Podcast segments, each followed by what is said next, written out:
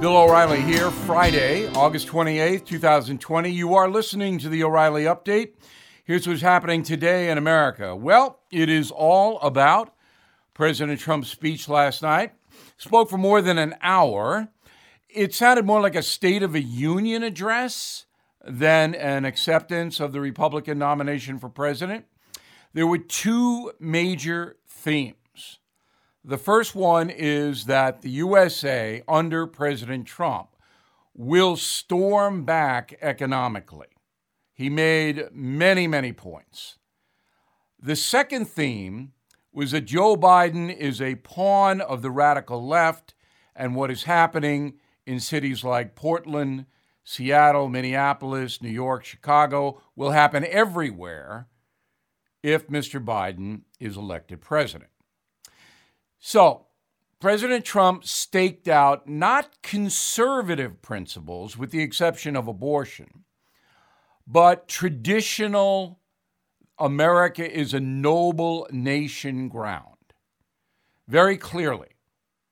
So he's not apologizing for social justice, income inequality, any of the things that the Democratic Party touted last week at their convention.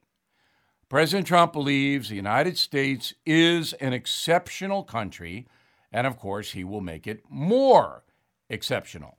Now, he did deal with COVID, and he went over the things that he's done. You've heard them time and time again. And he basically promised there would be a vaccine, an effective vaccine, before the end of the year, which was pretty much the boldest thing he said. Then he went on to disparage Joe Biden as a guy who's done nothing for almost 50 years in Washington. And when you look at the Biden-Obama 8 years, I think that Donald Trump lost an opportunity there because he could have said, name one thing that the Obama-Biden team did to lessen racial tension. And I can't think of one. All in all, the speech was a bit too long, a bit too self-serving, but the president staked out territory that he believes will lead to his re-election. We'll see. It's way too early to predict it. I will be able to tell you who will win at the end of October, as I did 4 years ago. Back in a moment. Everything is expensive these days, you know that. The government is printing trillions of dollars and consumer prices higher than ever. If the government continues its printing and spending, the dollar could continue its free fall and lose its coveted role as the world reserve currency. Let's hope that doesn't happen. But there are a few things you can do right now. American Hartford Gold can show you how to protect your money, your retirement, your hard-earned savings against inflation by helping you diversify a portion of your portfolio into physical gold and silver. Start with a short phone call, and they can have physical gold and silver delivered right to your door or put inside your 401k or IRA. So please call or text them right now. Tell them Bill O'Reilly sent you. Call 877-444-GOLD, 877-444-GOLD, or text GOLD to 65532. Again, that's 877-444-GOLD, or text GOLD to 65532. Time now for the O'Reilly Update. Message of the day, cancel culture and radicalism. For decades, billionaire George Soros has been donating big money to progressive groups seeking to change America into an open society. In fact, that's the name of some Soros nonprofits, the Open Society Foundations. In essence, the soon-to-be 90-year-old Soros sees the USA as an unjust country and believes the socialism of Europe should replace our capitalist system. Soros wants to flood the American zone with foreign nationals in order to make that happen. He supports lax border enforcement, amnesty for millions of undocumented people, and putting them on the fast track to vote. That, of course, would cripple the Republican Party. On the criminal justice front, Soros believes the U.S. system is racist and most criminals should not be incarcerated. He favors drug legalization and does not believe selling dangerous narcotics like heroin should even be a crime. George Soros has donated hundreds of millions of dollars to people and organizations that approve of his vision, including a number of ultra-liberal state prosecutors in places that are currently seeing an explosive rise in violence. Enter Chicago Tribune columnist John Kass, who has occupied page 2 of that publication for decades.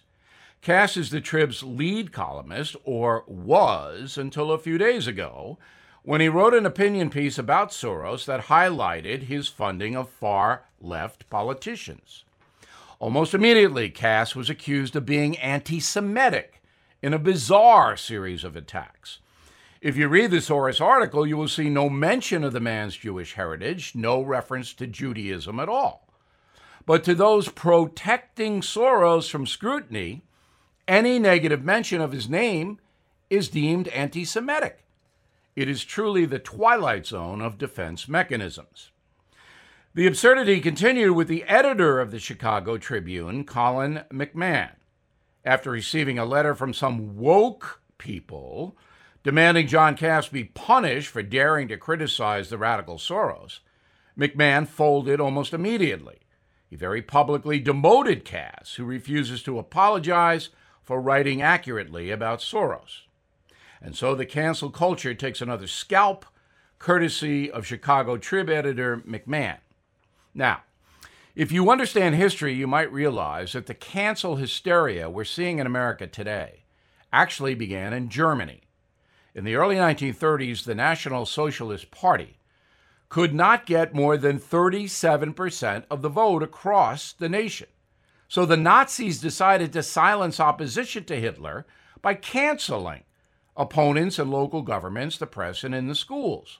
The Nazis used a paramilitary organization called the SA to do this, often violently. The result was Hitler's appointment to chancellor in 1933. Few dared to speak out against it. That strategy will not happen here because there are too many safeguards. But the theory is the same. Shut up voices that oppose, in America's case, the radical left. Today, the cancel culture is on a roll, becoming a powerful force of intimidation as corporations and media bow before it, as John Kass found out. I'm Bill O'Reilly, and I approve that message by writing it. For more news analysis, please visit BillO'Reilly.com, and please join our campaign, Stand Up for Your Country. In a moment, something you might not know. I'm Mike Slater from the podcast Politics by Faith. This is a crazy time in our country. It's stressful, a lot of anxiety, and it's going to get worse. And I realized that one of the things that helps me take away the stress is realizing that there's nothing new under the sun. So on this podcast, we take the news of the day and we run it through the Bible and other periods in history to realize that we've been through this before and we can rise above again. Politics by Faith, anywhere you listen to the podcast. Politics by Faith. Now the O'Reilly Update brings you something you might not know. In 1966, the Beatles were the most popular band in America. The Fab Four already had 12 number 1 hits here and more than 30 tunes in the top 10. Of course, they were from England. That all changed with just one sentence. In March of 66, John Lennon told a London reporter, quote, "We're more popular than Jesus now." Lennon also said, quote, "Christianity will go. It will vanish and shrink. I needn't argue about that. I'm right. And I'll be proved right," unquote. He was wrong. Now, fans in America, at least some of them, erupted at the blasphemy. When the Beatles hit the road that summer, 1966, protests followed them everywhere, particularly in the Deep South. In Alabama, radio stations refused to play Beatles songs. Local disc jockeys Doug Layton and Tommy Charles initiated the statewide Beatle boycott. People publicly burned their records, posters, concert tickets in town squares. A prominent preacher in Birmingham labeled Lennon the, quote, "devil incarnate," saying no true Christian should listen to Satan's music. Lennon himself eventually issued multiple apologies. Quote, in reference to England, we meant more to kids than Jesus did, or religion at that time. I wasn't knocking it or putting it down. I was just saying it as a fact. And it's more true for England than here, meaning the USA, unquote. John Lennon's comments even prompted death threats and forced the band to conceal their travel schedule as they toured the USA. And here's something else you might not know. The fallout from Lennon's interview was so bad that the band never toured again. According to their manager, the group was deeply scarred from their experience in Alabama. The Beatles' final show of the 66 USA tour was in San Francisco, and it was the last time the Beatles ever took the stage for a live concert anywhere. The group would release 5 more records before breaking up 3 years later. Back after this. Hey, this is Vivek Ramaswamy. The media has systematically lied to you. The Hunter Biden laptop story, the origin of COVID-19, the Trump-Russia collusion hoax, or how your money's being spent in Ukraine. Enough already with the lies. No more lies, hard truths only. That's what the Truth Podcast is all about. It's not standard conservative talking points. If you want that, go somewhere else. But if you want the hard truth delivered to you in a way that challenges you and will challenge me intellectually, you're not going to find anything like this on the internet. Subscribe to the Truth Podcast today on Apple, Spotify, or wherever you get your podcasts. Thank you for listening to the O'Reilly Update. I am Bill O'Reilly. No spin, just facts, and always looking out for you.